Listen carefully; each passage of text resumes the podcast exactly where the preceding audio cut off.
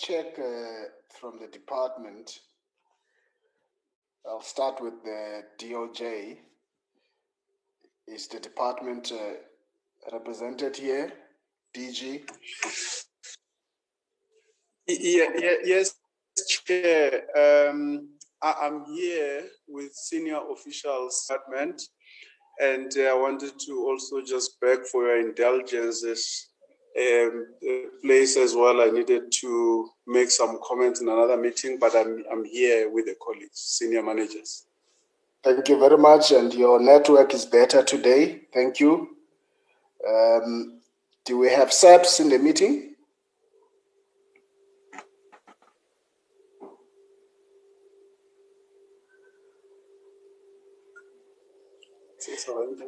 Uh, good morning, Honorable Chair. Um, it's Major General Lesese from SAPS, um, and uh, I'm, I'm also made aware that our colleagues have also been invited, and hopefully they have joined the meeting from Detective and also VISPOL. But myself and also another brigadier from Legal Services, we, we, we are present. Thanks. Okay. Uh, thank you. Maybe just before I proceed to the next department, just to explain, Honorable Breitenbach, you're asking an important question whether we should not elect a chair. Um, we did that yesterday, and the explanation was that the, the chair won't be available yesterday and today. So that's why I just continued. I hope that uh, assist clarifying the matter, Honorable Breitenbach. Uh, well, no, not really. I wasn't there when you elected the chair yesterday. I joined a little later. And so um, if the chair was elected for yesterday and today, that's fine. Uh, that was clear. If it's not clear, we need to elect a chair for today. No. That's just not, what the process requires. It was clarified in terms of the apology. He was not going to be available today as well. I'm not interested in so much in the apology as in the election process. Thank you, Honorable Breitenbach. Can I get to the Department of Basic Education?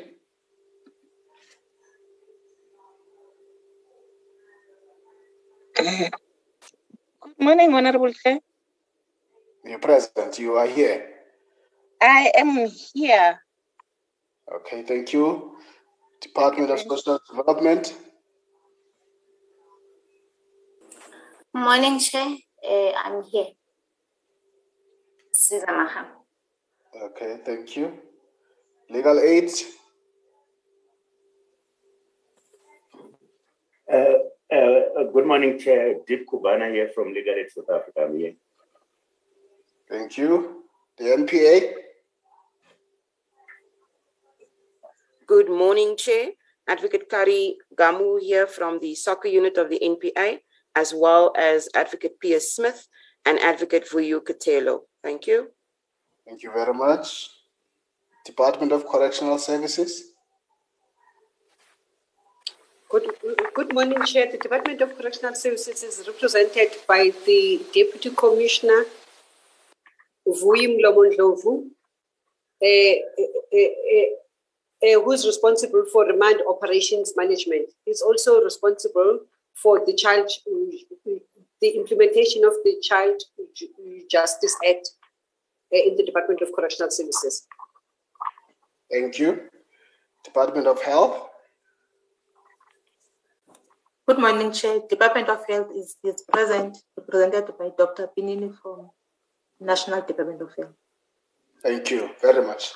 That's very helpful. Um, all the stakeholders are present here today. We really appreciate that. Can we have the presentation? And uh, I guess uh, DOJ will lead the presentation. Chair, Swart here. I've just got my hand up. I just need to note my apology. I need to leave oh. a bit earlier for the Chief Whips Forum. My apologies in advance. Thank sorry, you. Sorry, I did not see the hand. Apologies. Uh, we welcome that. Thank you, Honorable Swart. When that time comes, may, may, just uh, walk walk out. Thank you for that. Uh, can we proceed with the presentation? Uh, Chair, good morning, and honorable members, uh, good morning. Um, we'll ask uh, Dr. Charmaine Badenhorst, the Director for Child Justice, to take us through the presentation. Charmaine? Good morning, uh, good morning, Honourable Chair and Honourable members of the committee, um, uh, DG Dr. Mashabane, as well as the government stakeholders um, uh, present on the platform. Um, first, before I start, I want to just thank the, com- uh, the committee for the opportunity to brief and present on the interdepartmental annual reports on the implementation of the Child Justice Act. Can you move the slide? Should I move the slides or, oh, thank you. Um, so in the presentation, we're going to provide progress on the implementation of the Act by the various government stakeholders um, that are present on the, the platform. The focus will be on the 2020-2021 departmental annual reports tabled by the Minister in terms of Section 96.3 of the Child Justice Act. Um, we will highlight achievements and challenges um, experienced in the implementation of the Act and elaborate on future actions to address um, these challenges. Before um, I start the, the, the, presentation, it is important to note that the COVID 19 restrictions variably impacted on the usual patterns of crimes nationwide, and the country recorded a significant reduction in crime figures in general. And this was also evident from the crime data of children in conflict with the law. The, the performance of the current reporting period compared with the previous reporting periods will therefore show downscale outputs, puts with limited value, and hence there's a need to view this report through a COVID-19 lens, taking into account the aggressive impact of the alert levels of the national lockdown on government performance and the socio-economic landscape in the country.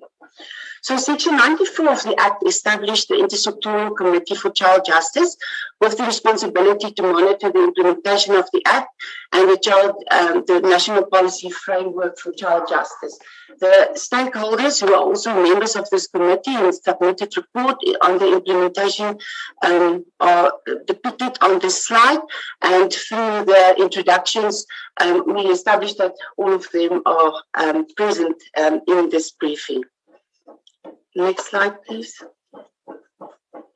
So if we look at the governance structures of the Child Justice Act, we have the Directors General Intersectoral Committee established by Section um, 94 of the Act. We refer to it as the General's, Director General's Intersectoral Committee, um, since the, the members of this committee comprises of the Directors Generals of the various departments, the National Commissioners of Police and Correctional Services, as well as the National Director of Public Prosecutions. We've also established a National Technical Intersectoral Committee, which comprises of senior officials from the various government um, departments, implementing government departments and institutions. And then there's also Provincial Child Justice Forum on all nine provinces, which um, duplicates the structures, the, the aforementioned two structures.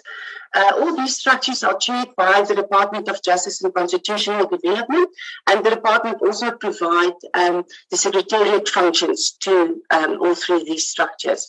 So if we look at the, the uh, Directors General Intersectoral Committee, we have the various implementing um, departments and institutions. We've also co-opted legal aid into the structure um, to ensure that we um, have all the role players essential um, in the implementation of the Act. Uh, the judiciary also have a representative on the structure as well as the integrated justice system. Civil society organizations are represented at the National Te- Technical Intersectoral Committee and at the provincial um, fora. So the, um, the national policy framework sets out implementation priorities and strategies to measure the country's progress on the achievements um, of the aspirations of the Act. And the national policy framework identified 12 key priority areas which is utilized for reporting to measure the um, progress in terms of the implementation. Um, the 12 uh, priority areas are capacity building, methods of securing attendance of children in preliminary inquiries, assessment of children, preliminary inquiries, diversion services, which compromises of both the, um, the application of diversion and the provisioning of diversion services, awaiting trial bail and placement, trials, sentencing, um, infra infrastructure management specifically for the implementation of the Act, resources, public education and communication, and the integrated information management system.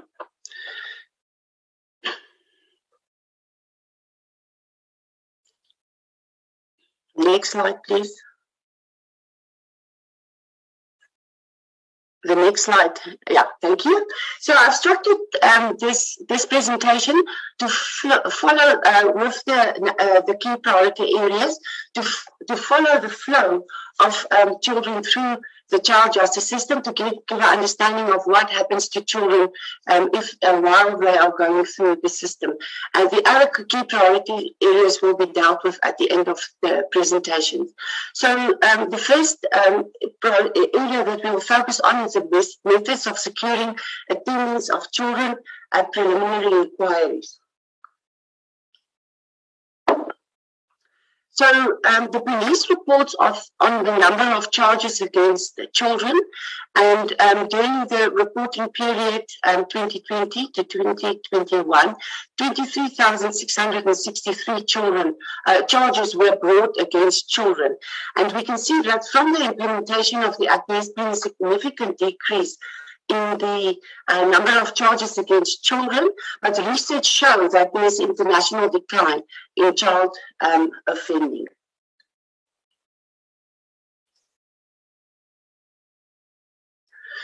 So one child can um, be charged on multiple charges and um, multiple children can be charged on one charge. So the South African um, police now also provides the number of children charged for us to be able to track the, the numbers of children going through through the system. In 2020, 2021, 26,789 children were charged by the police, and the decline in the number of children um, entering the system is also clear from, from this slide. Next slide, please. Um, the following, um, the following uh, areas I'm going to focus on is assessments, preliminary inquiries, and diversions. So um, the Child Justice Act um, requires that all children who are arrested or apprehended by the South African police must be seized by um, probation officers in the employment of the Department of um, Social Development unless the assessment has been dispensed of. So in 2020, 2021, 6,979 children were assessed. And if we look at the, the table from 2015, there has been an overall decrease in the number of um, assessments uh, of 16,808. Um, and um, uh, as I stated, the, the prosecutor uh, and all the magistrate can dispense of, of um, assessments, but I think um, this is where the impact of COVID is clearly visible in the reduced number of children entering into the system. Next slide, please. Preliminary, the next one is preliminary inquiries. So preliminary inquiry is an informal pre-trial procedure that is in, inquisitorial um, in nature.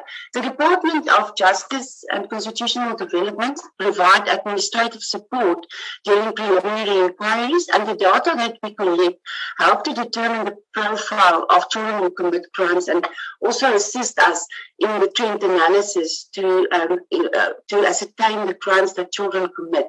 During the last reporting period, there, um, uh, there was a 39.95 decrease in the number of new preliminary inquiries um, recorded uh, compared with the previous reporting period. And this again um, shows the impact of the national lockdown. Next slide, please.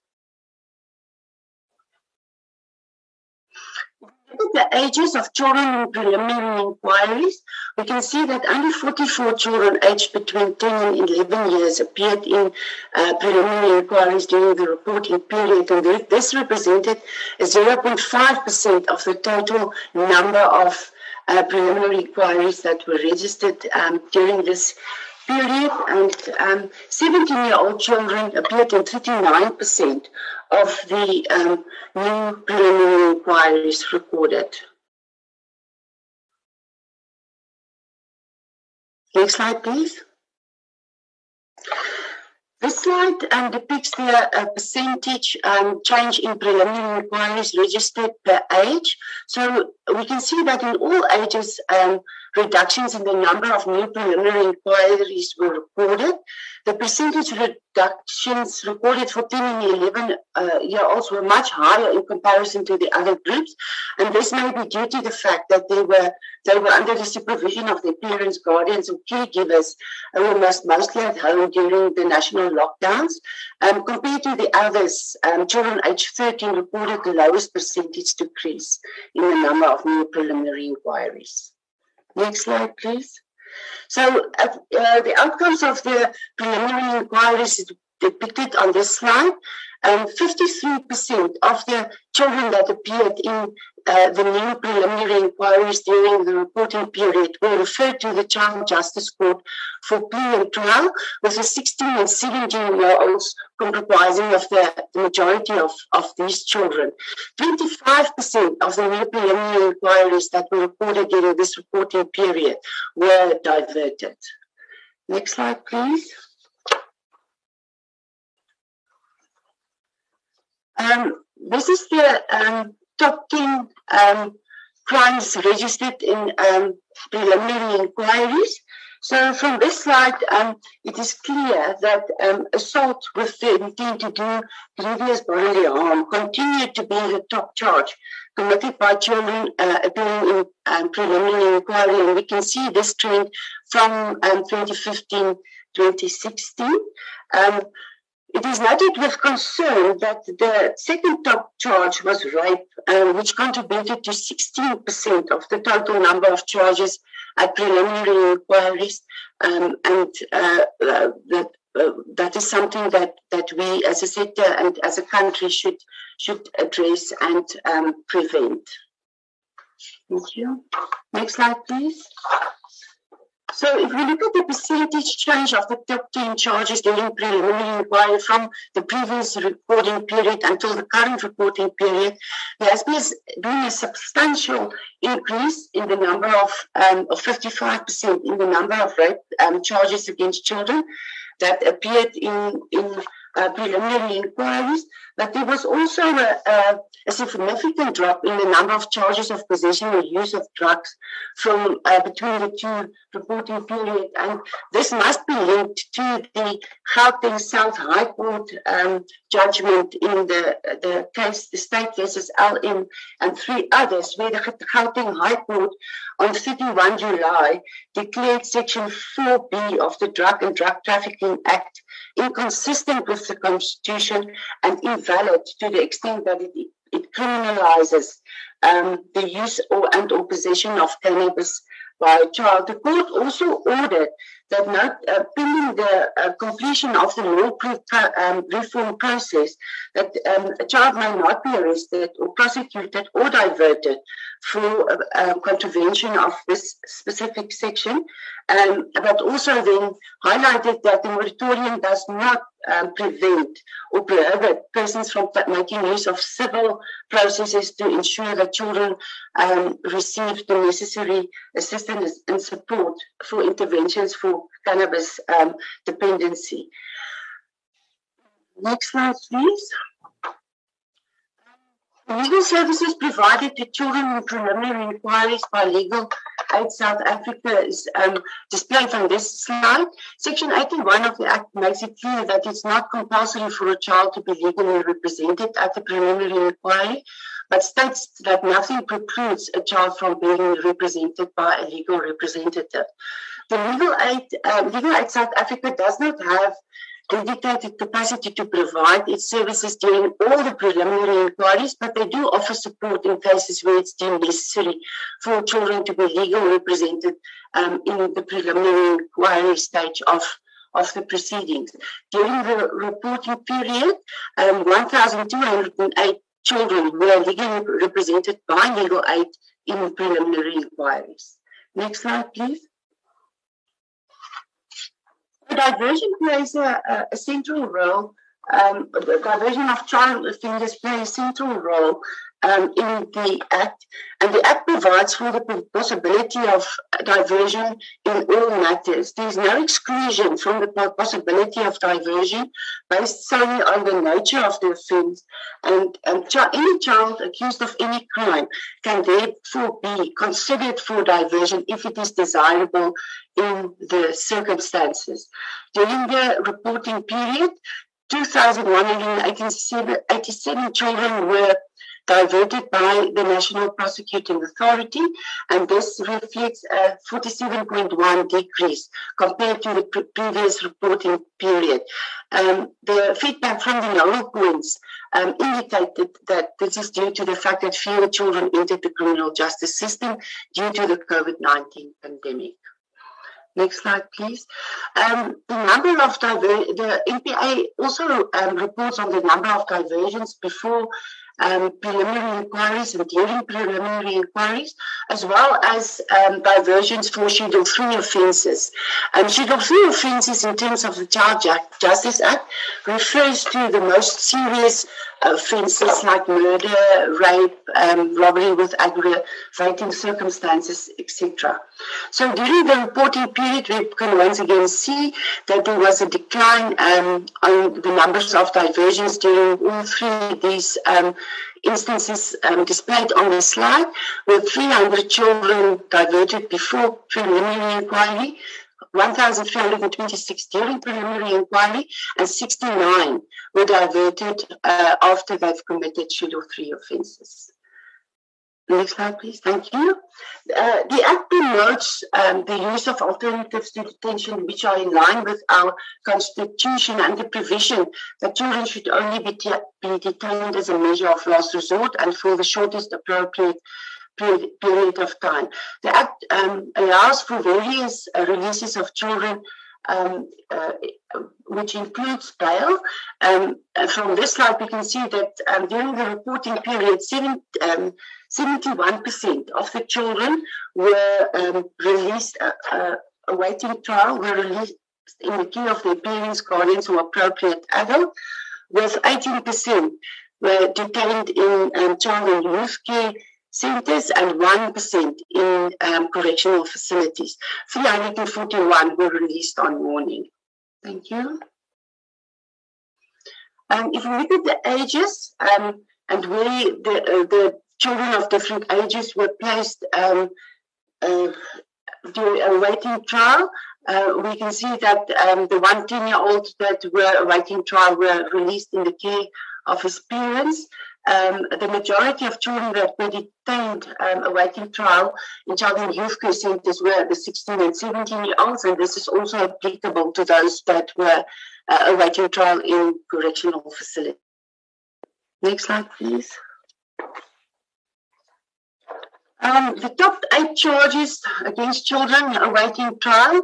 Um, from this slide, we can see that um, rape, rape um, compromised of one, uh, um, there were 1,024 charges of rapes against children, which contributed to 22% of the overall charges against children awaiting trial, and followed by um, the assault with the intent to do uh, grievous bodily harm.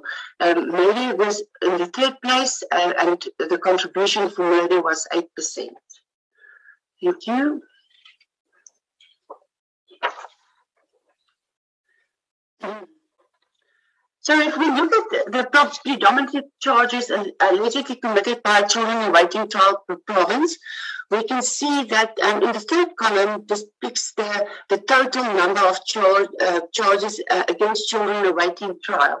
And um, from that, we then looked at what is the predominant charge against children um, per province. So in Mpumalanga, Northwest, Limpopo, Eastern Cape, Free State in KwaZulu-Natal, um, the, the um, predominant charge contributing to the percentages on the left-hand side was rape.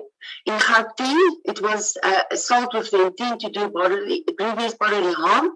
In Northern Cape, it was housebreaking with the intent to steal and theft, which comprised of 19% of the overall um, charges. And in Western Cape, it was also assault with the intent to do grievous bodily harm. And these, those three charges referred to in that slide uh, comprised of 24% of the overall charges against children awaiting trial for this reporting period. Thank you. So if we then um, look into those predominant charges um, from the previous slide, we can see that um, rape being the top charge in all the province, provinces that I've mentioned, that the the uh, children who um, commit those those the, the most of those crimes were between 10 and 16 year olds. And then with the um, the top charge against the 17 year olds was the assault with the intention to do grievous bodily harm. This is just a given indication of who, uh, what crimes are children committing at what ages, so that it will assist us uh, assist us in in um, uh, uh, developing interventions to ensure that we prevent children from entering um, the criminal justice or the child justice system. Next slide, please. So if we look at the um, children awaiting trial in correctional facilities, um, this is the average number of children that awaited trial in correctional facilities. During the reporting period, um, there were 49 children in, in correction, awaiting trial in um, correctional facilities, um, and it has it, it shows a, a, a, huge decline from the period 2015-16, um, where there were 99 children awaiting trial um, in correctional facilities. From the uh, annual report of the Department of Correctional Services, they've indicated the the, the, the decrease from the implement before the, the numbers before the implementation of the act and the table in the annual report can clearly show the impact that the Child Justice Act have had on children um, uh, being detained in correctional facilities awaiting trial as well as on sentenced children. Thank you. And the next stage and priority I'm going to focus on is trials. Um, so uh, we have um, looked at the ages of children who appeared in, in child justice courts during the reporting period. Uh, we can clearly see that the majority of children that were um, appearing in uh, child justice courts were 16 and 17 year olds, with only one 10 year old and nine 11 year old children that appeared in, in child justice court. And um, the, the decrease in the number of children that appeared in child justice court is also linked to the decrease in the number of new preliminary inquiries um, reported during the reporting period. Next slide, please. Um, we also um, report the outcome of trials and the decline, as I stated, the decline in new preliminary inquiries then registered a 35 percent decrease in the number of cases referred to child justice court, and this also impacted on the number of of um, of outcomes recorded in, in child justice courts. Um, there were fewer outcomes of diversions, um, and this may be due to the fact that the diversion programs could not uh, proceed as usual due to the COVID um, related restrictions. So we can see here that 125 children were convicted. Um, a number of cases were struck off the roll, some were withdrawn, and as I stated, the diversions also decreased. Next slide, please. Um, so, uh, legal aid provides representation to children um, during uh, trials in child justice court, and Section 83 of the Act prohibits a child from waiving his or her right to legal representation when appearing before, before a child justice court. Legal aid represented 4,988 children um, in child justice court during the 2020-2021 uh, reporting period. Um, so then next we zoomed into the top eight charges that children were convicted of. Um, from this, uh, um, we can see that no children below the age of 30 were convicted of any crime in the child justice court. The top charges that children were convicted of was housebreaking with the intent to steal, um, followed by um, by assault with the intent to do grievous bodily harm. Despite the fact that rape was one of the top charges against children awaiting trial um, uh, reflected on earlier, only 12 of them were convicted of this crime during this report period, reporting period, and this may be linked to the um, experiences, the challenges experienced by the South African police laboratories regarding the delayed release of DNA reports. So um, if we then look at the, the sentences that were imposed on, on children um, following the conviction, and we can see that um, just want to keep notes, sister. All right. So, um, in this regard, um, 66 sentences, uh, in 66 um, instances, children were um, see, uh, were uh, um, imposed a, a, postponed sentence or a suspend, uh, postponed of the passing of a sentence or a suspended sentence. And this um, kind of um, sentence acts as a deterrent for children to keep on committing crime because usually the court attached conditions um, to the postponement or the suspending of the sen- sentence, which will then come to, into operation as soon, as soon, as the child commits um, another crime. 20 children were um, sentenced to um, compulsory residence in a child and youth care center, and 25 were sentenced to imprisonment. So if we look at the types of um, sentences that were imposed um, on children per age, age, the majority of children sentenced to imprisonment were um, the, the 17-year-olds. And two children aged 14 were sentenced to um, imprisonment, and 80 of the 125 sentences imposed were community-based sentences, uh, which is again in line with the um, constitutional principle that children should only be detained as a measure of last resort. Thank you. Um, so then if we look at the, um, the, the top eight convictions where imprisonment were imposed, the, the crimes that children committed to be um, uh, sent to imprisonment. Uh, we can see that the 14 year old uh, was um, um, uh, sentenced to imprisonment for housebreaking with the intent to steal and theft, as well as rape. Um, the majority of 17 year olds were convicted of um, housebreaking with the intent to steal, um, murder, and robbery. Um, so this just gives us an idea of what crimes children were committed um, we, um, and then be um, uh, sentenced to imprisonment. Thank you. So if we look at this, um, the children that are um, in correct, sentenced children that are in correctional facilities, the average number of children sentenced um, decreased from 187 in 2015-16 to 40 in 2020-2021, and this rep represents a decrease um, of more than 21.4 percent. Uh, the department also monitors appeals and reviews through the NOC IMT to, to ensure compliance with the provisions of the Act, especially the provisions in relation to automatic reviews for specific sentences. Uh, we can see that there's been a, a, reduction in the number of reviews recorded, and this may be linked then to the overall reduction in the number of trials that were finalized in child justice courts during the reporting period. Um, the South African police also reports on the um, number of charges of sexual offences uh, allegedly committed by children.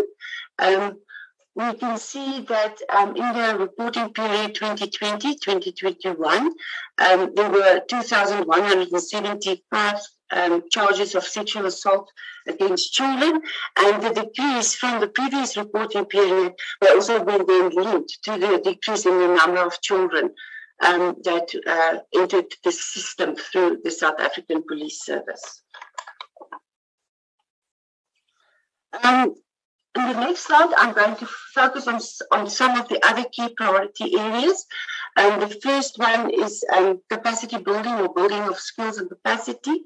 Um, the Act, um, Section 97 of the Act um, uh, acknowledges the importance of skills development and requires the Department of Social Development, the Department of Health, the Department of Correctional Services, as well as the South African Police to develop training um, courses with social context training so as to enable the, the personnel to deal child justice matters in an appropriate and efficient and sensitive manner. So um, from this slide, we can um, see the numbers of training.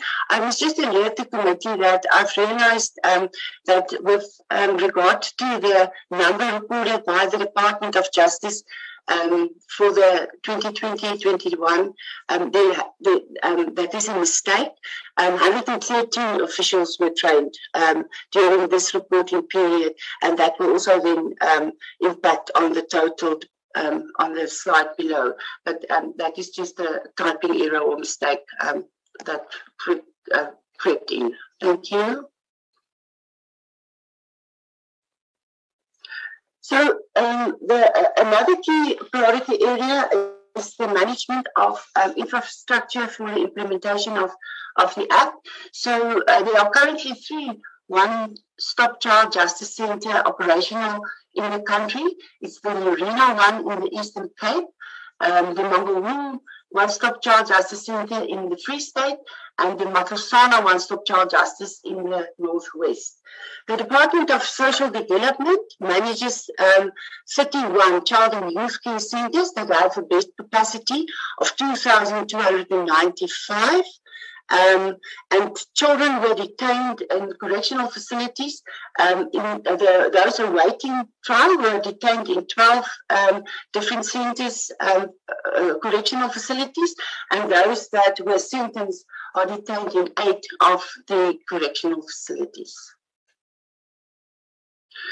So, um, the next slide is the key priority area that uh, relates to the development um, of integrated information management system. Um, IJS, um, the IJS Transversal Hub uh, provides a technical integration platform for electronic exchange of information between all the various member departments. Um, and the JCPS cluster was the first cluster within government that um, pursued the interoperability um, and the hub already provides electronic exchange of information between police, the NPA, the Department of Justice, legal aid, correctional services, and the, um, the, the Department of Social Development for the purposes of child justice. Next slide, thank you. So um, we've just highlighted some of the key achievements of IJS, of the IJS program. Um, the IJS and um, DSD completed the enhancement and the development of an updated version of the DSD mobile probation case management application. Um, they've also updated the South African uh, Police's integrated case management um, docket, um, uh, case docket management system um, to reflect the name, the contact number, and the estimated time of the arrival of the assigned probation officer. And this will enhance the data completeness and um, improve the monitoring to ensure that all children that are apprehended by the police are brought to the attention of the Department of Social Development for the purposes of um, of, of assessment. Um, the, the mobile um, probation case management system also or application also provides for automated escalation alerts. So to the um, DSD provincial management. So uh, in cases where the, the probation officer have not um, responded in predetermined time in, in intervals, then the, the application will push push a notification and the SMS alert to supervisors of the probation officers to ensure that there is enough time for the children to be assessed before um, the cases are referred to the prosecutor for um, for decision on whether, whether or not to proceed with prosecute um, uh, with the prosecution. Um, and we, um, the these, they, uh, also um, manage the electronic integrations between SAPS and um, social development. And there's an interactive reporting dashboard that provides key metrics for the number of children that were apprehended by police and the response rate of the DSD probation officers um, and supervisors in attending to these notifications.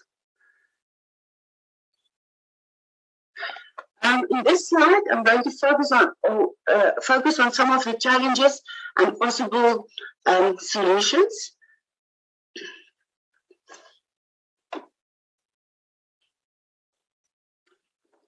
So, despite all the efforts that um, that the Intersectoral Committee for Child Justice have done um, to eliminate discrepancies in the data and, annual, and in the annual reports, um, we we still experience um, discrepancies, especially um, in uh, with regard to the number of children charged, the number of children assessed, the number of assessments, the, the number of children appearing in preliminary inquiries, the number of children charged, and the number of children um, who appeared in preliminary inquiries as well as um, those who appeared in child justice courts and those were, that were represented by um, Legal Aid South Africa, um, to name just a few. And um, there's also um, no record or it's not reported on where the prosecutor uh, make the decision uh, to decline to prosecute before the preliminary inquiry, and um, that then um, uh, resulting in the children not being recorded um, in the preliminary inquiry but nowhere else. Um, and also what is the reasons for, for those decisions. So those are issues that, that we, um, as a sector, are still grappling with. And um, uh, the, the uh, intersectoral committee have taken some um, steps and interventions to try and close this um, these gaps, uh, which are depicted on the next slide. So um, before I, I, go to the interventions, um, we have established a task team to physically um, take samples um, of these cases where uh, we find, uh, you know, where there are discrepancies to just to try and ascertain uh, why these gaps exist. Um, and um, in some of the cases, we, found, we found that um, when a person is apprehended by the police, the person either deceived the police uh, the, the police official or the police um, accept or estimate that this um, person that they have um, arrested or apprehended is a child, um, and then they will uh, register that um, person as a child on the CAS system. And when it later transpires that the person is in fact um, over 18 years, the, the um, system is not corrected to reflect the, the older age, and those children then are continuously being counted as children entering into the system. We've also ascertained that um, assessments are not conducted um, before um, the court appearance, uh, appearance. So what we've noticed is that in some instances, probation officers will wait at the court to see whether the prosecutor is going to proceed with the prosecution or not. And only in the cases where the prosecutor decides to proceed and refer the matter to the preliminary inquiry um, are assessment, uh, assessments being done. And that can also then um, assist with um, explaining why there's such a huge discrepancy between the number of children charged and the number of assessments conducted. Um, also, as I referred to earlier, cases where prosecutors decline to prosecute before the preliminary inquiry um, are not recorded or and, and or reported on. So, because that will also um, close the gap for us to indicate, um, you know, why are few children going through preliminary inquiries, whereas uh, many of them were arrested by the police. The um, SAPS data system does also not provide for a field of nolle prosequi or decline to prosecute um, decisions by the prosecutor, and those are then recorded when the docket comes back to the police station as cases withdrawn, where in fact there was a decline to prosecute. Next slide, please.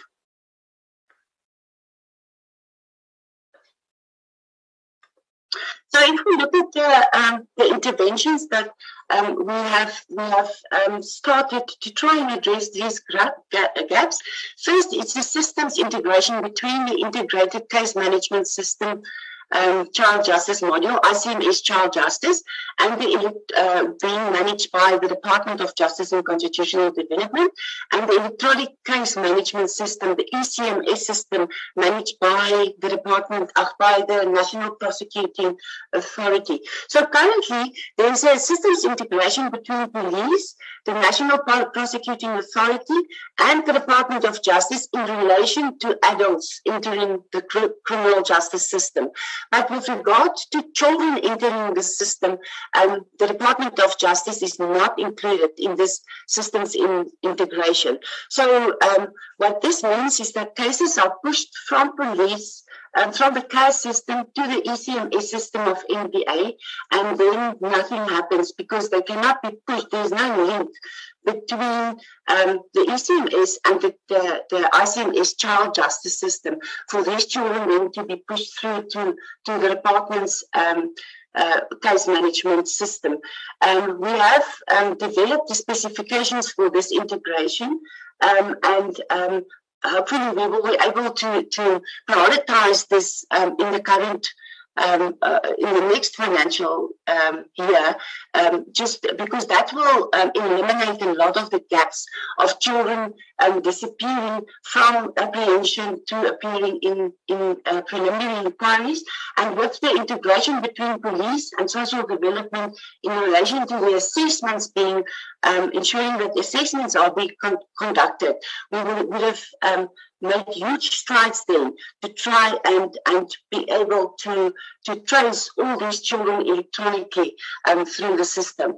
Um, whilst we um, are waiting for that, we've also started with a data verification process at provincial level, um, where, uh, as I indicated earlier, um, cases, um, samples of cases are um, drawn from the court, the police docket uh, is obtained, as well as the, the uh, information from the Department of Social Development to see whether those cases went through all the processes and were reported by all the, the different um, stakeholders to ensure that um, that we, we can account for all children moving through the system. This project is still in progress, and the provincial um, chairpersons of the provincial structures do provide um, um, progress reports on a quarterly basis to the national technical team um, to then engage in, in some of the, the, the gaps that they have identified and um, to close them.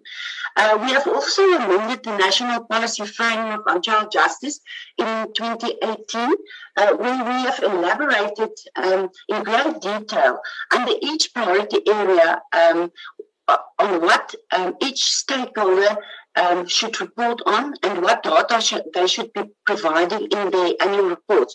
So I'm sure that the committee, uh, having read the annual reports by the various stakeholders, have noticed that there's a wealth of information available in all these annual reports, and um, it's it's it's very um, it's it's very possible to then um, uh, get an idea of the, the, the crimes um, and the trends of crimes that child, children commit and the way that they move through the, the child justice system.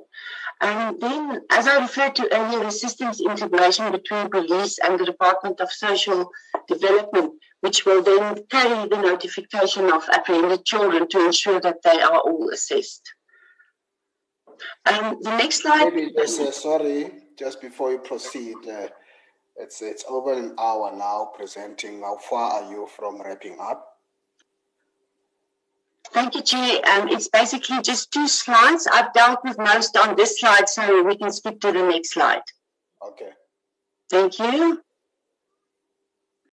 So uh, another challenge that was um, highlighted was the um, access of police to the diversion uh, register. Um, the police is currently consulting with uh, DSD to address this challenge.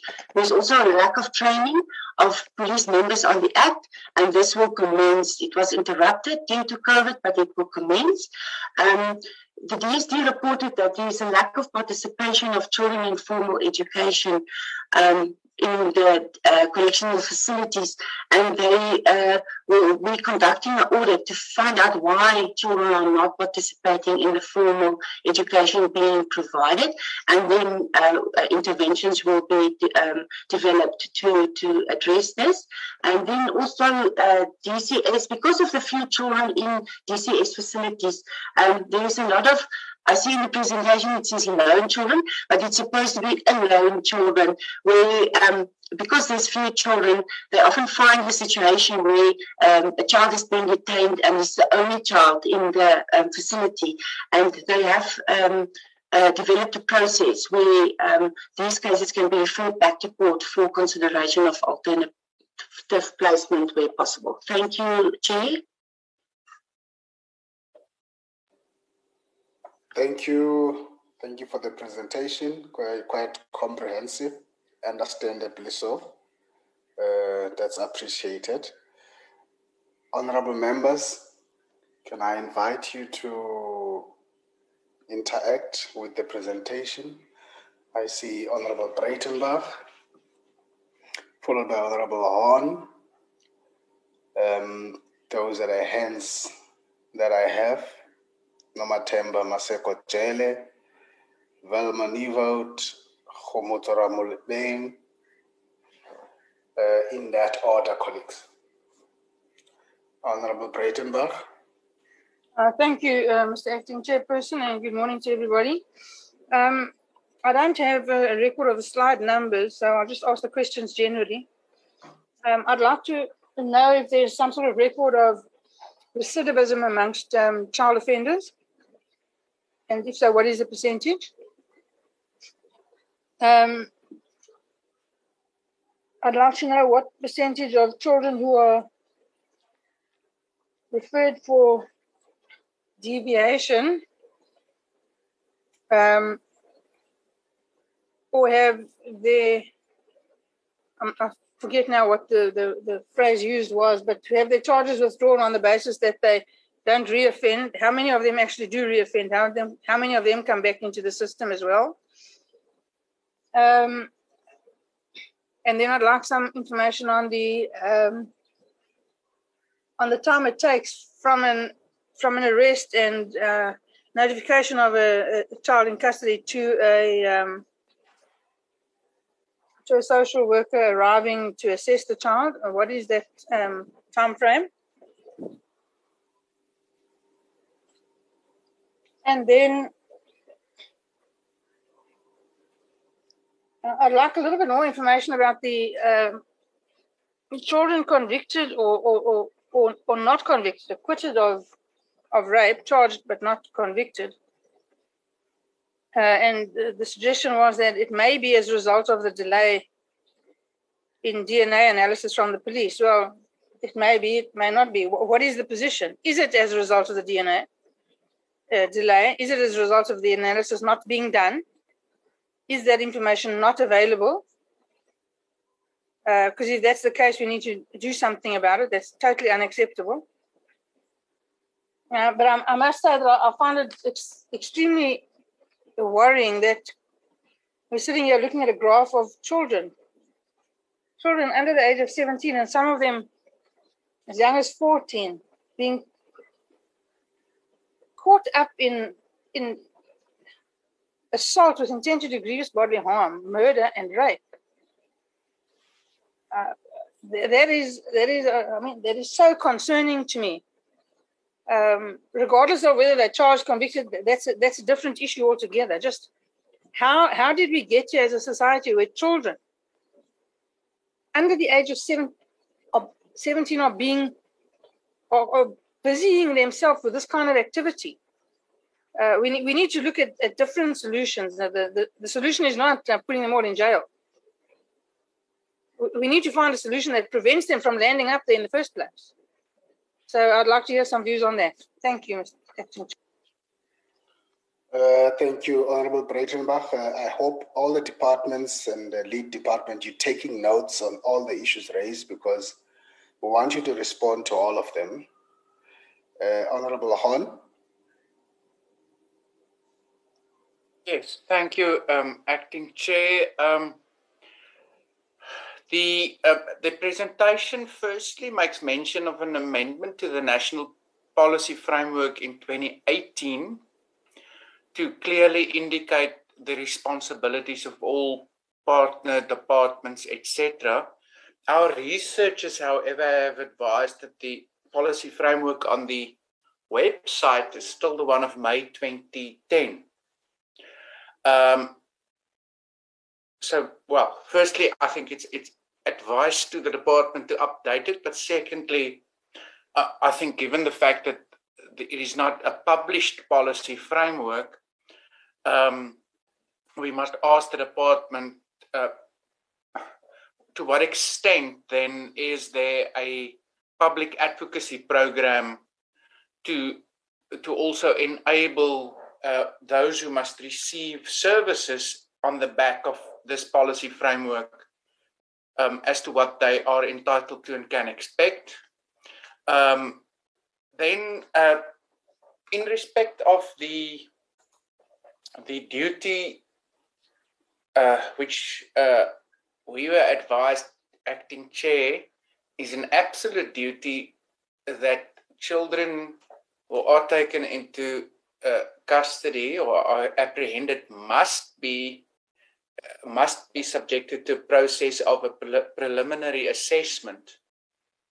Um, and bearing, even, the, even though we bear in mind the, the impact of COVID, uh, it would seem that in 2019-20, only 60% of children who were apprehended were assessed. And in the following year, this dropped to 26%. And, and uh, I think the question must be asked whether that really can be ascribed only to the COVID 19 pandemic. Uh, by, uh, by then, uh, obviously, the lockdown levels were to the to the effect that one would assume these DSD um, service providers or uh, uh, officials were able to perform their duties and tasks.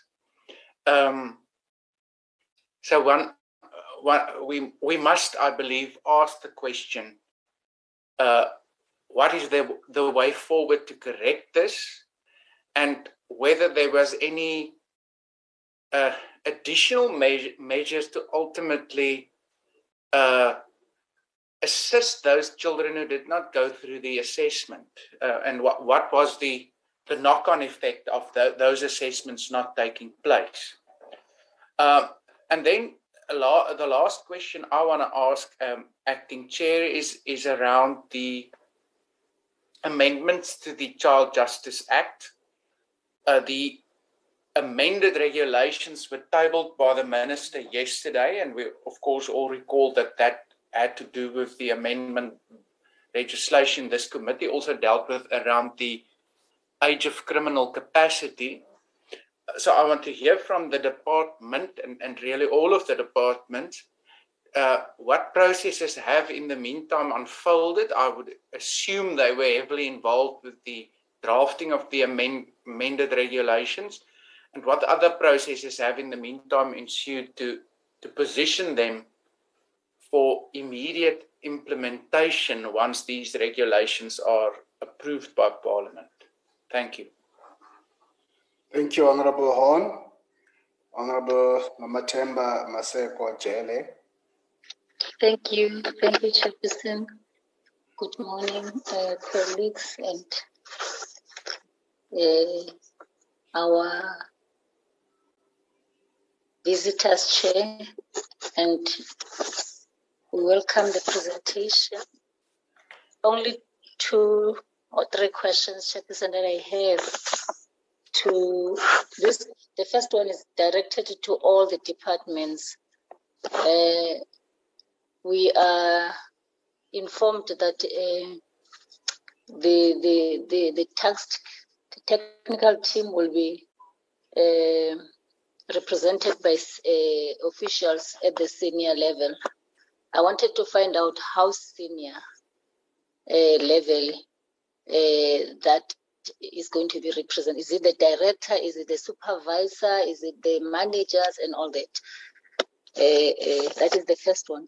The second one, it is about, uh, I'm sure this one will be directed to the social development.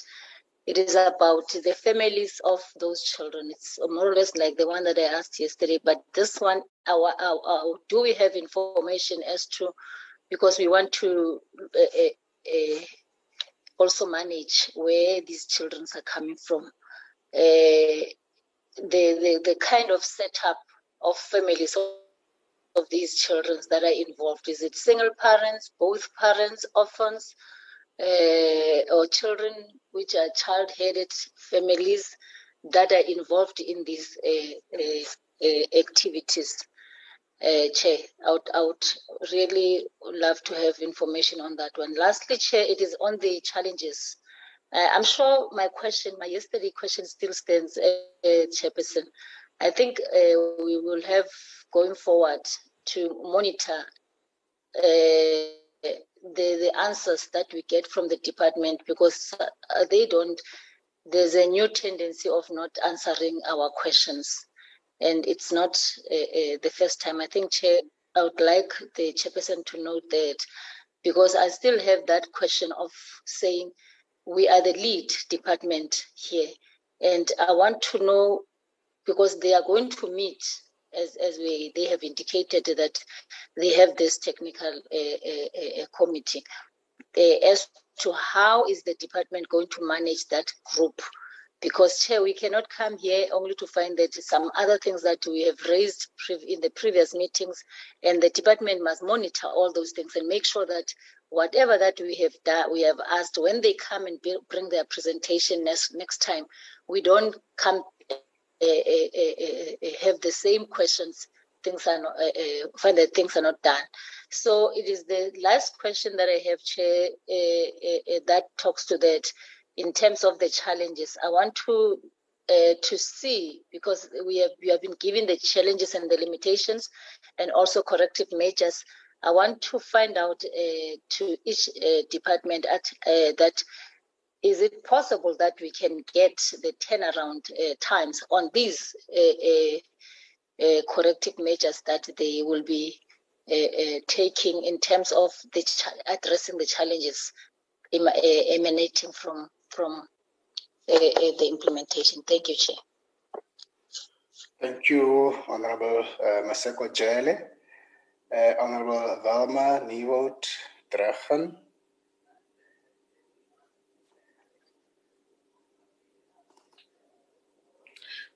Um, I'm using a different device, so I hope everybody can see me.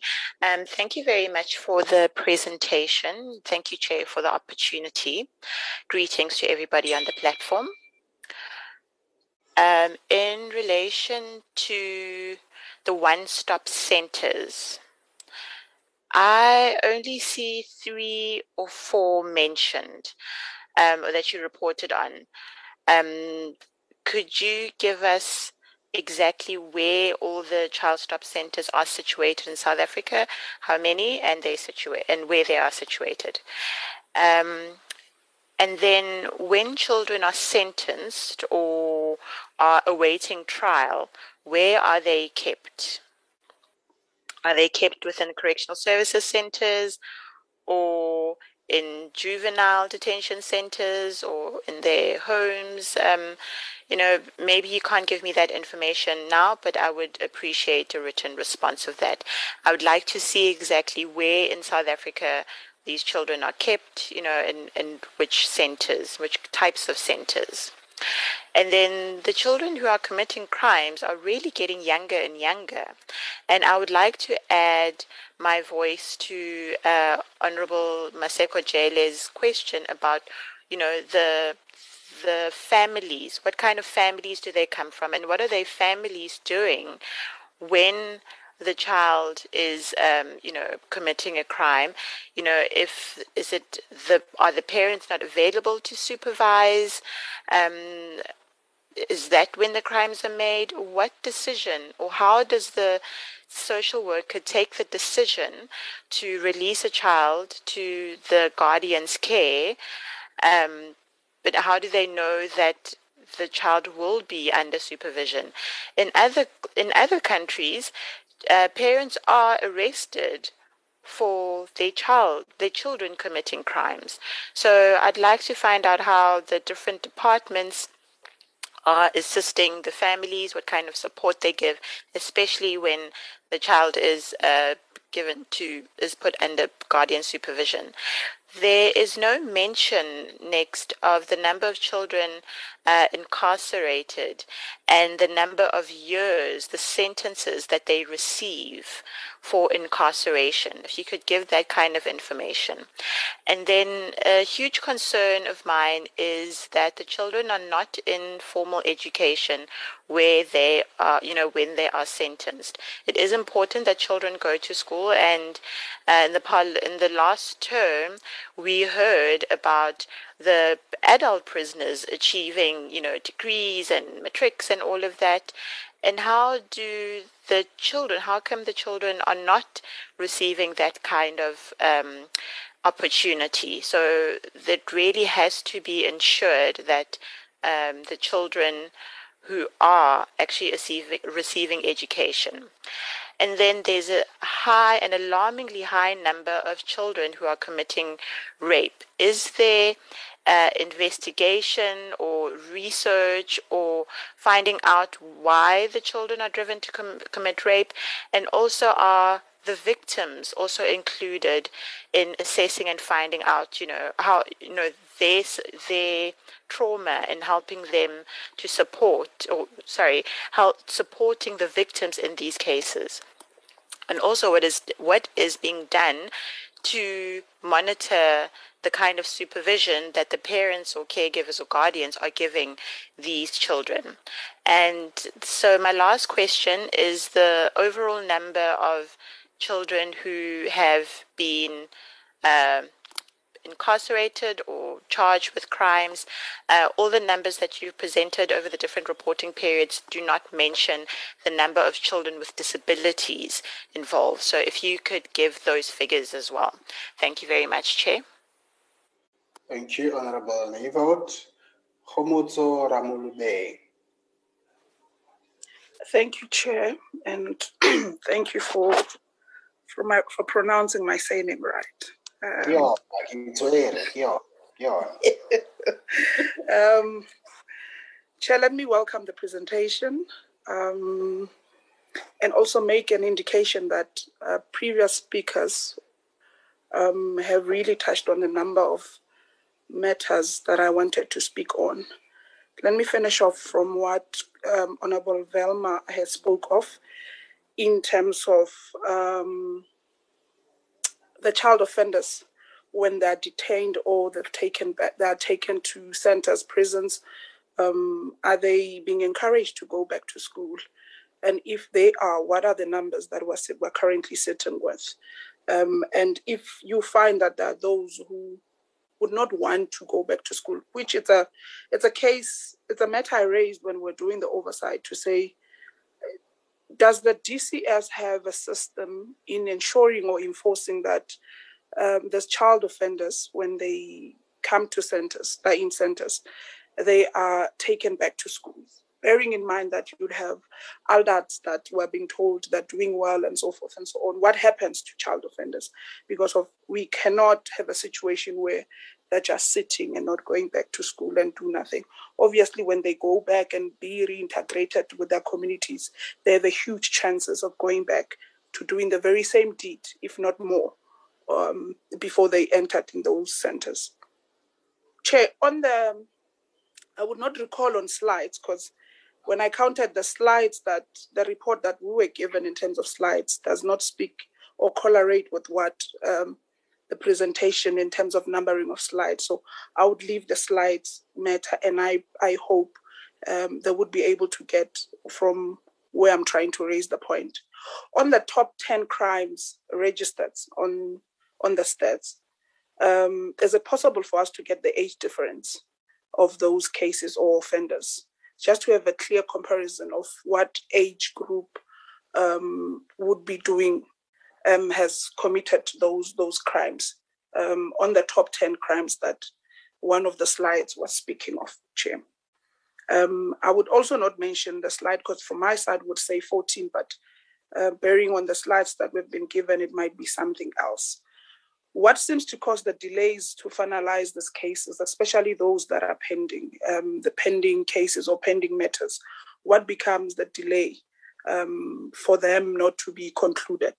Um, I would, I would, I'd really want to to get um, an answer on that or clarity on on that. And there is a matter regarding the training and capacity building, which is meant for SAPS members, especially to make them understand the Child Justice Act, because you might find that in in in police stations when kids go to to to open cases or there's a matter that involves um, children and so forth, it gets to be treated differently by SAPS members.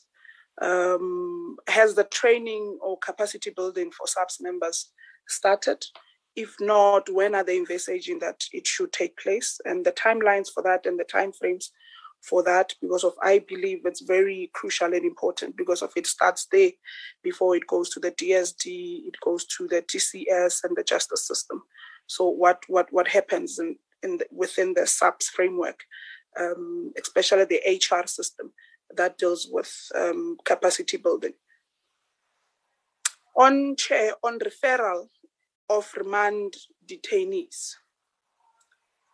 have we started the process of identifying those alternative places, placements, as as as what one of the slides was speaking on?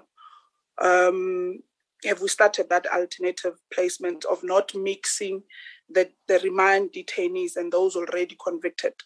Um, if not, what is the delay or remedial action to that to that aspect, Chair? Um, I've spoken on the education part. Um, I think also Honorable Velma has touched on the matter of centers um, that these kids once convicted or on remand and so forth, which which places are they being put and so forth. I would also like to have an idea um, on that. Thanks, Chair. Thank you very much, uh, Honorable Member. Uh, I now go back to the department, the leading department, and all other stakeholders. The questions are varied and uh, might have to be answered by different uh, stakeholders. Um, let me start with the Department of Justice, and then from there, you'll indicate who else must respond to questions, and then members at the end might uh, want to have a follow up on, on any of the matters. Thank you. Thank you, um, Chair.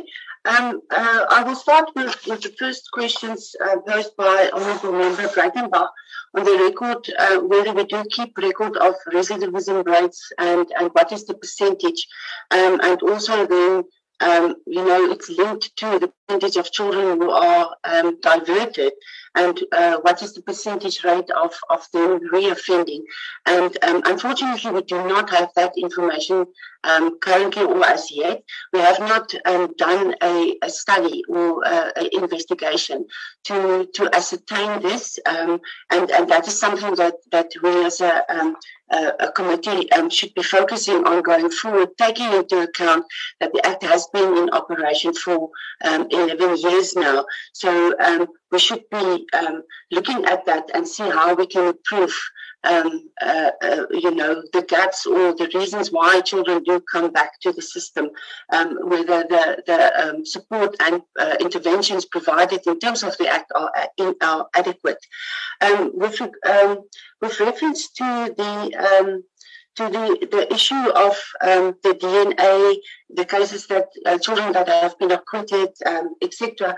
Um, on the um, in the presentation, I indicated that um, the, the delay in the finalization of the cases may be linked to the delay um, in getting DNA results. So um, the presentation did not depict that children are being um, that children are acquitted because of the lack of DNA results. It just um, uh, contributes to the delay in the um, finalization of of the cases.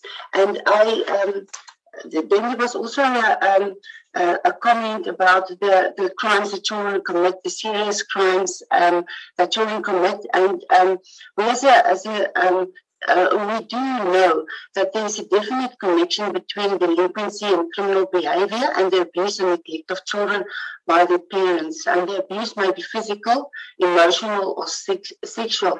And therefore, there's a, uh, there should be a goal, or there is a goal to early identification of abused and neglected children and careful, sensitive handling of these cases to avoid early criminal justice interventions that could become the first in a spiral of of sanctions. Um, and then um, I also want to add that the the um, the, the gender-based violence strategy also um, highlights children as a target um, for interventions to ensure that these children, um, you know, uh, have healthy relationships with with other gender uh, uh, and to to um, ensure that they don't perpetrate gender-based violence. exposure to violence from early childhood and for boys, it's it's also being exposed to bully, bullying um, has been identified by the National Strategic Plan on Gender-Based Violence and Femicide as one of the core drivers of gender-based violence. And um, one of the key activities included then um, also include the adoption and rollout of school-based gender violence prevention programs, parenting and early childhood development programs to build non-violent and gender transformative approaches to parenting. So uh, in, them, in, that regard, there is a definite need um, to, to act and to prevent children from um, committing these violent crimes because we can see from the top crimes, um, six of the eight um, do have an element of violence. So we, as a as a um, society, need to urgently um, focus on that. Um, with regard to the um, the, the comments or the questions by Honorable Woon, um, the, the National Child Justice um, policy framework was uh, amended and it was tabled um, in cabinet for noting. It was also published in the government gazette for comments. After um, it was finalized and then um, you know uh, implemented uh, and printed and uh, distributed, we did do um, training sessions at all the nine um, child justice provincial fora to um, inform um, the stakeholders of the changes and what is expected in terms of the um, uh, uh, collecting of data and the implementation of the different roles and responsibilities of, of um, the various stakeholders. Um, but we will um, we will also ensure that the correct version is placed on the, the website, and we will also then embark on more public education and awareness um, campaigns to to inform all um, uh, all relevant parties of the changes that have been effected to the 2010 um, national policy um, framework. Um, the issue of um, the assessments, um, I think um, the Department of Social Development will be uh, addressing the, the decrease in the in the number of assessments. then the amendments to the Child Justice Act that were where the regulations was tabled um, in Parliament. and the processes um, that have since um, unfold, and I will give the South African Police Service and the NPA opportunity to also elaborate, elaborate on this. But the department has then developed the the um, um, has then developed the, the regulations in consultation with the various stakeholders uh, uh, when going through all the consultation processes, and the police then um, have the, um, the, the obligation to amend the national instructions for children in conflict with the law and the NPA, the directives, and, and I think they will then inform the, committee, uh, the committee, the honourable committee, of the progress um, in the, that regard. Um, with regard to um, the um, question by Honorable Committee Member Maseko Jele, the level of representation at the National Technical Intersectoral Committee um, for Child Justice. Um, we've indicated that it is senior representatives and it is um, uh, directors and in some instances chief directors that um, attend those those meetings. Um, with regard to the families um, of children who commit crime, the Department of Social uh, Development will um, respond to that question. Um, the, the, question of Dr. Newhoudt, um, uh, let me just see. I, I write it down, but I write so ugly. Um, Druchen. Um, there are three, currently three one-stop child justice centers operational um, in, in the country. The one is in um, Bloemfontein, is the uh, Mangaung One-Stop Child Justice Center. Uh, the one is in um, or previously PE, in the um, Eastern Cape. And the third one is Matlosana One-Stop Child Justice Center in um, in the Northwest. Um, then there was a question about uh, where children are kept while awaiting trial. Um, I will refer back to the, the presentation. We did um, provide the slide on um, where children are, are kept while awaiting trial as well as the ages.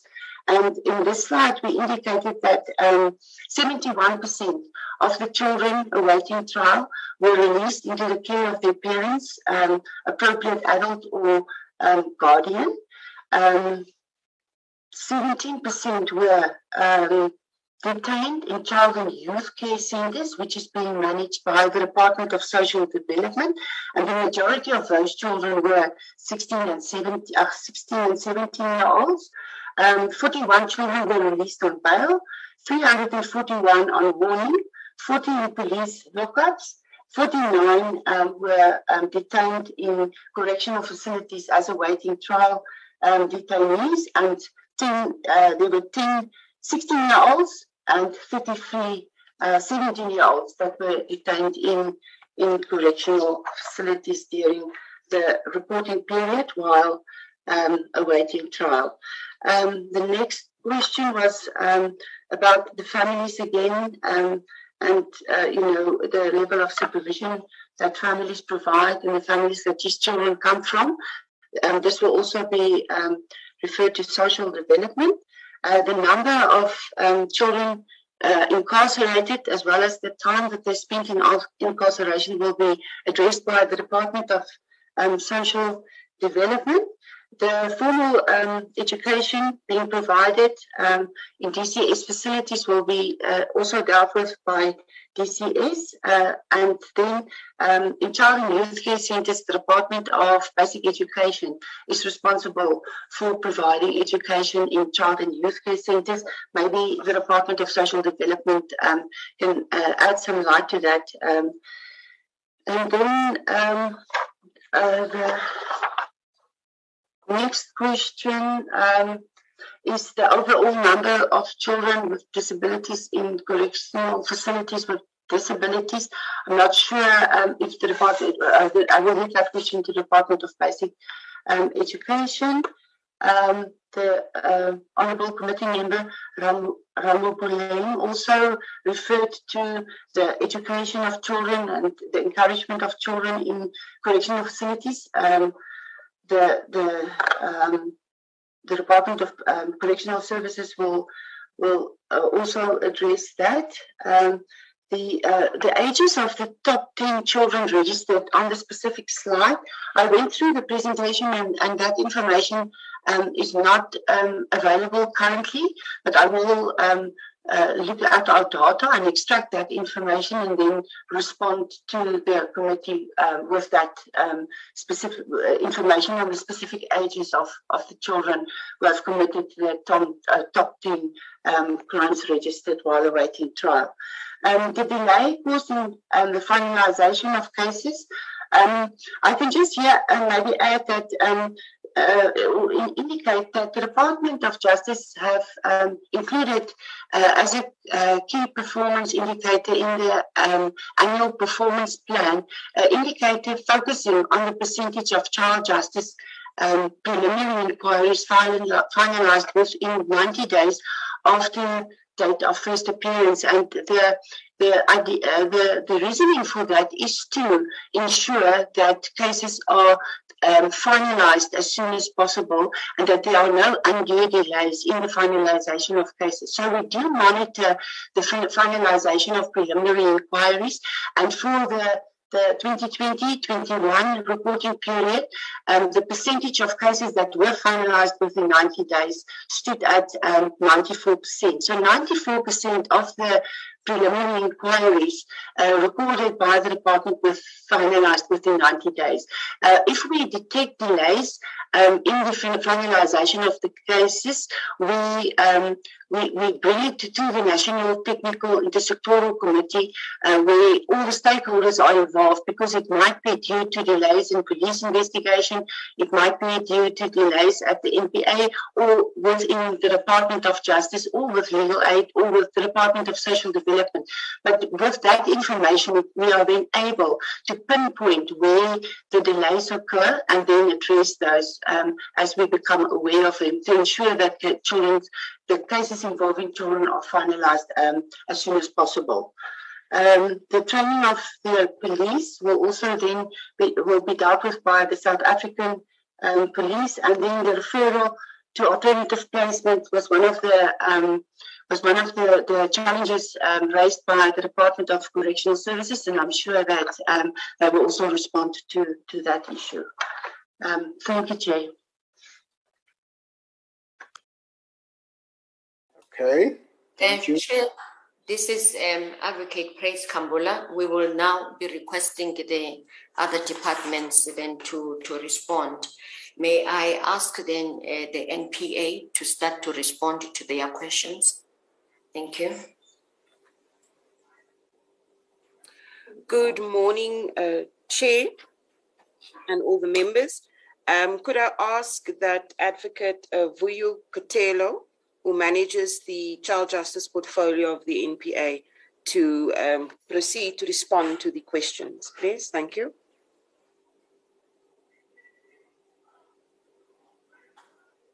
Thanks, Advo- Advocate uh, Kargamo. Uh, I would like to respond to the question that was asked by Honorable Horn uh, regarding um, the amendments of the of the policy directives of the of the NPA based on the Amendment Act of the Child Justice.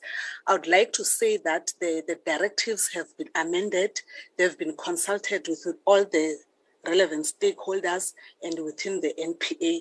Now we're in a process of sending them to the minister so that they can be tabled to Parliament. Thank you, Honorable Chair. Okay, thank you. Next. May we then now ask the, the Department of Social Development to respond to their questions? Thank you. Thank you, Chair, and thank you, honorable members. Um, the, the first question is around the assessment. Uh, what we are saying is that the Child Justice Act prescribes that assessment by probation officers must be conducted within 48 hours. Uh, the, there are time frames around that. It's 48 hours, and we do have probation officers in all the nine provinces that are there to conduct uh, those assessments and ensure that we comply with the time frame as prescribed by the Act. And then the other question is around um, what do we do with, with the cases of children, or what do we do with children that are not uh, necessarily assessed? Uh, do we work with them or do we assist them? The, the answer is no. We are not able to assist them because we are relying on the notification by SAPS. If we don't uh, receive notification, we wouldn't know whether the child has been arrested or whether the child has uh, committed crime. So that's why uh, earlier on, when, um, when, Dr. Charmaine was presenting, he spoke about the system issue that needs to be, you know, resolved as soon as possible. So we are working on the system issue as and subs. Uh, there's, there's, there's, a, a, there's, a, there's a system that we are working on of notification that will ensure that at the end of the day we do get the notification on time and all the children that are all the children that are, um, are arrested do get assessed on time. Then there's also a question around uh, families to say what do we do? Do we work with families or we only focus on the youth in conflict with the law? We, we, we, we do, when we do the comprehensive assessment, once a child has been admitted in our facilities, we firstly draw an IDP, which is, stands for Individual Development Plan. That IDP talks about everything, all the needs of that child, how we're going to turn around his or her life.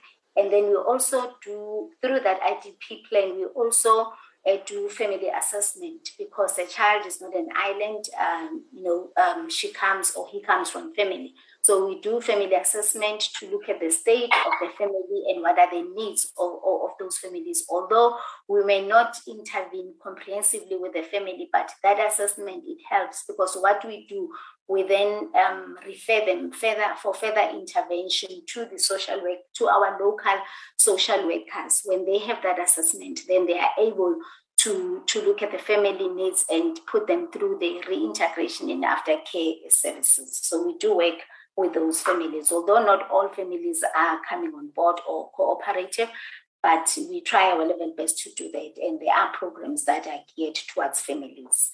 Then the questions around um, what type of programs do we have for those children in conflict with the law who are in our facilities? We've got quite a number. We've got um, a category for education.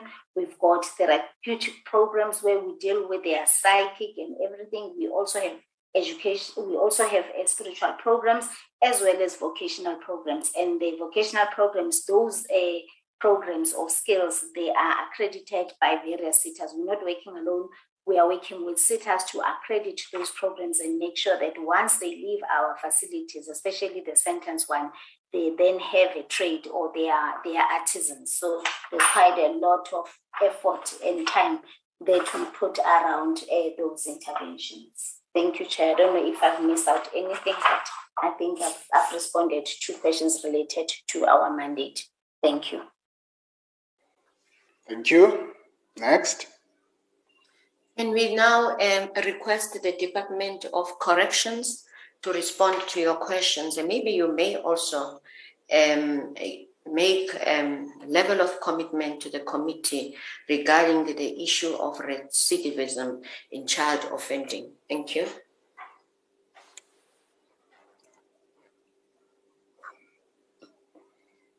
Thank you, thank you, Chair. Uh, for the uh, for the Department of Correctional Services, I will first focus the the the question that was asked by Mr. Horn on the amendments of the Child Justice Act and the regulations that were tabled yesterday uh, in relation to the criminal capacity. The Department of Correctional Services does not have any role uh, with regard to the, the matter on criminal capacity, though we participated in the processes. But when we read the, the amendments in the Act and the regulations, we didn't have any role. Then the second, the the second question that I will respond to, it's uh, this one. We advise that we can make a written response check. Where are the children kept in DCS when they are sentenced? So a, a written response will be submitted, but in the annual report, which is included uh, in the tabled report, we have highlighted the facilities where the children uh, were detained on the 31st of March, uh, March 2021. from time to time, we do the analysis of where the children are. As the number of children is reducing, some of the facilities that used to detain children, they no longer have those children because the numbers are really going down. So, but we will submit a written response. But for, for both the remand detainees and the sentenced children, the information is included in the annual report. Mm, then the, the number of children sentenced and the number of years. With this one, I would like to request that also we submit a written uh, information because we must request this information on all the children that we have reported uh, from our our GITO to pull the information from the data bank. Then there was also a question on children and participating in formal education. What happened here? We discovered that there was, um, the children were not really participating in formal education. So we did an analysis of the remand detainee children, and we discovered that a lot of them, when they enter into DCS, they were not really involved in formal education. But then we wanted to extend this to the sentenced children. So I think we have to commit to do this analysis this year just to check what are the causes. Why are these children not participating uh, in this formal education? So I think with the next reporting of the child justice, but it's too late now for 21 22 this year because the, the year is ending. We have not done that analysis. So the analysis, but the number of centers that are detaining children have also reduced. So I've picked up that it's KwaZulu Natal that has got the highest number. So we will just look at the centers that have got the highest number of sentenced children and then go and do the analysis of why these children. So the personnel normally interview the children themselves and check their files. So we will be able to say why are these children not participating. But the opportunities for them to participate, they are encouraged to participate. And then let me come then to the next question. The question on recidivism. We do not have a system for for identifying recidivism in the Department of Correctional Services. The only way where we can determine the recidivism is when a person has got the SAP 69. So once we we receive the SAP 69. So for the children that are here, we've never checked whether they do have the previous criminal records. And then there was also the question on the referral for alternative placement the issue of the management of lone children, it was the issue that was raised when the number of children was very high. So we had a lot of lone children that were placed in several facilities. So at these ISIS, structures, we advised that can we really look at how we manage these lone children? So I can safely say, Chair, that the number of lone children has reduced drastically because the number of children have really reduced. There are few facilities, even, even if you look at the, at the current report, where you see only one child, especially the remand detainee children. But what happens also, because these children are going to court every 14 days, so they don't stay for quite a long time. So, in terms of this report, the lone children that have been covered, they are very few. I, I, I can say that in Upington female, we had one, in Cradock one, Thohoyandou one, and Boksburg one, but they don't stay much longer. So, in as much as you would have one, it's not that is the same child that has been kept over a long period of time because the, the remand detention population is moving very fast. And since they go to court every 14 days, so it makes their cases to be attended to. Um, I think, Chair, that's all from the DCS side. Thank you. Thank you. Next. Uh, now we will be requesting the Department of Basic Education to respond, particularly on the learning programs that are offered at the child and, and youth care centers. Thank you. Thank you very much, Chair. Um, just to respond to um, the, the issue that was raised about the, um, uh, the the learning programs. I think the Department of Social Development need touch a little bit on the on, the different categories of programs that are being offered there, and the category on education and uh, uh the vocational program category is the one that we find intersectionality uh, with the Department of Social Development on. So um, previously there was a misunderstanding in terms of the the inclusive education policy that we have as the Department of Education, which uh, previous was understood to be a, a, policy that looks at learners with special education needs or learners uh, living with disabilities. And so what we've done we've canvassed and really advocated for a, a, a, much more clearer understanding of what the policy provisions are so that the provincial education departments understand that the inclusive education policy looks at inclusion beyond disability to also then cover uh, uh, uh, learners or, or, or children that are in conflict with the law. And so what we've done is uh, to just ensure that there is at least a curriculum framework that is being provided at the child care centers uh, for children who are in conflict with the law and to understand that if they become, um, uh, if, if they're able to uh, come back into society, then what we then do is to, um, you know, advise provincial education departments to look at a very um, you know, focused and, and deliberate reintegration process, uh, especially if, if, if, the children are still within that uh, school going age.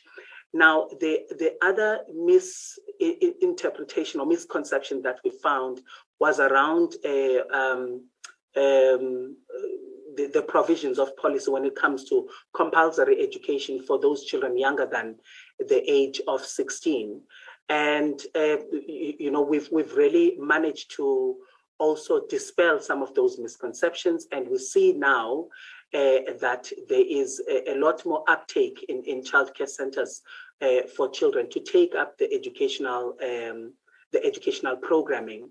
In some instances, uh, Chair, we've also managed to fund the, the educational programs uh, directly as DBE, which is something that is actually we, we're not supposed to do in terms of the policy that we have. But because we understand that the right to basic education supersedes uh, all the other, uh, uh, uh you know, uh, provisions that there are, especially if those uh, uh, you know provisions do stand against or, or they counteract the, the, the inalienable right to basic education so what we then do we you know we we then try and assist in as far as possible in some instances, not all, because we know that the majority of them are supported by the Department of Social Development.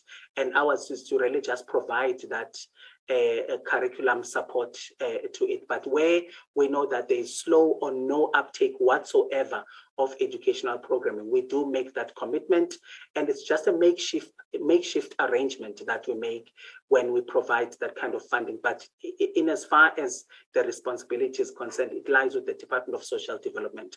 So we collaborate on the educational programs then in these centers. Thank you, Chair. Okay, thank you. Uh, this brings us to the end of the, the responses to the questions, and we're really appreciated the chairperson, the indulgence and the understanding of the fact that uh, these um, is an interdepartmental reports that we are presenting, and uh, so it's not the responsibility of the Department of Justice to respond to all the questions, and also the fact that you have given us enough time then to present the entire reports. Thank you. Thank you very much. Uh, Honorable members, any drastic follow-ups or urgent follow-ups that you want to, to do quickly? I will invite that if there are any. Uh, Honorable Maseko Jele. Thank you, Chair. I don't think that uh, I did hear answers on my questions. Uh, Chairperson, I had three questions. I requested that a department must inform us the level of the seniority of the people who are handling these issues. I have a reason why I'm saying that we are not here to tick tick the box. We want to see things happening on the ground, and we want to uh, make sure that something is happening. Number two, because if it's anybody or any level that is not taken serious because when when people are going to these committees i'm saying i'm, just giving a, a, background of this chair. When they come back and report to their seniors their seniors are not taking them serious. I have a reason why i'm saying who is sitting there. The second one chair i did ask about the families. If the information is here if it is not here it's fine. They will give us later But I did ask if the SASSA department, uh, the Department of, of Social Development, they do have uh, data on uh, the families of these children, uh, the, the type of families, because we can't deal with the problem if we are, we are not sure exactly who is handling these children at home, chairperson. And then the third one was directed to our department. Do they have a plan in making sure that their coordination on this department it uh, uh, uh, gives us good results. Thank you, Chair. Thank you, Honorable uh, Nomathemba Maseko Jele, for reminding us about those. Quickly, responses from social development and then justice. Okay, my sincere apology, Chair, for forgetting to mention that yes, we do have data on the families that we have assessed, the type of families that we are dealing with. It's yes, of course, majority it's family-headed families as well as vulnerable groups, you know, where you find that maybe it's a granny-headed home or it's child-headed home or yeah, any other situation that makes them to, to fall under vulnerable groups. So those are the two types, predominantly families, that we are dealing with when we do the assessment. Thank you. Okay. Uh, Honorable Chair. Yes. Yeah, I'll just deal with the part of the seniority and the level of officials that are dealing with this matter. Uh, Advocate Praise Kambule is uh, Chief Director. That's the most senior professional rank in public service. She is responsible for a program called PRVG, Promotion of the Rights of Vulnerable Groups. Then underneath her, there's a director, Dr. Charmaine Badenhorst, who is mainly the director. And these are the colleagues who have been presenting on these issues. But then the Director General of the Department of Justice and Constitutional Development chairs the intersectoral committee that brings the Directors General of the other departments that are here. So that's the level at which these matters are being dealt with. But at operational level, of course, the senior professional is the chief director with the director. They are all senior managers in the system. Thank you, Chair. Thank you, DG. Any other additions? None. Okay, thank you. Um, with that, I think uh, those are the final comments, uh, colleagues, on this uh, report presented to us. Uh, we note those areas where, and I hope the committee notes that as well, where you're going to have to send us the written, detailed responses on, especially correctional service on the issues that you committed yourself to do, and perhaps others that wants to make sure that there's completeness in what has been asked. Uh, I think as we wrap up, it's important. I want to connect with uh, Honorable Breytenbach and Honorable Jele um, on, on, on, on, on the issue that uh, we have a serious situation in our hand. Um, I think uh, Honorable um, Nieuwoudt makes the point that these children are getting younger. Um, and, and therefore, we need to understand um, is this about your family units broken down? Um, but the issue there is that uh, this is becoming more of a societal issue. There is no amount of arrest, conviction that will solve this.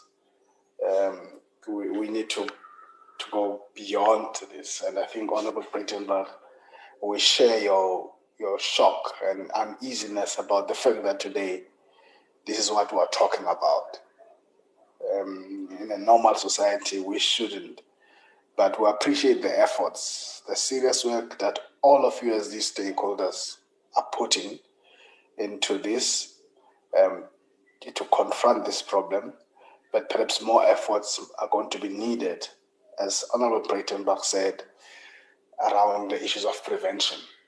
And those issues of prevention go beyond yourselves as this department. It's about how we create this awareness. Um, we we we we, we attend to some of the major causal issues, and and I think uh, that question that Honorable Jele asked is going to tell us where the problem is. I think it's going to be important that you you furnish us with that um, about uh, these children and their families. What is the driving force here? Is our assumption correct that this could be li- likely of uh, broken families or what?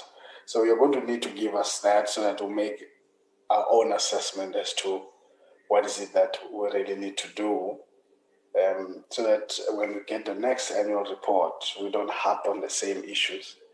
We begin to see progress, and progress is not just the resources we put in, um, the, the symptoms that we try to manage, but we see a real change. Uh, because some of the slides and information that came here are beginning to show that where you've got a decline in, in, in, in, in, the, in, in, in, the, in the children that are getting to this space uh, assessment and so on. So it's it's it's promising. That's that that's positive.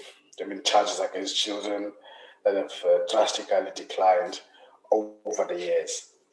Um, but I think uh, the major issue is um, how can we be better preventative, and and and that's not a justice matter only. That's not a social development.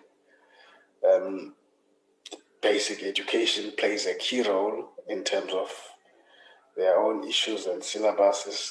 The community in general plays a very important role because you might be receiving societal problems, social ills that are happening there, and you becoming an outlet that receives these kind of issues. With that, colleagues, I want us to pause there uh, and therefore wrap up this meeting. And then for that, I want to thank all of you for your attendance and participation and sharing of uh, this important work. The meeting is adjourned. Thank you. Thank, Thank you, Chair.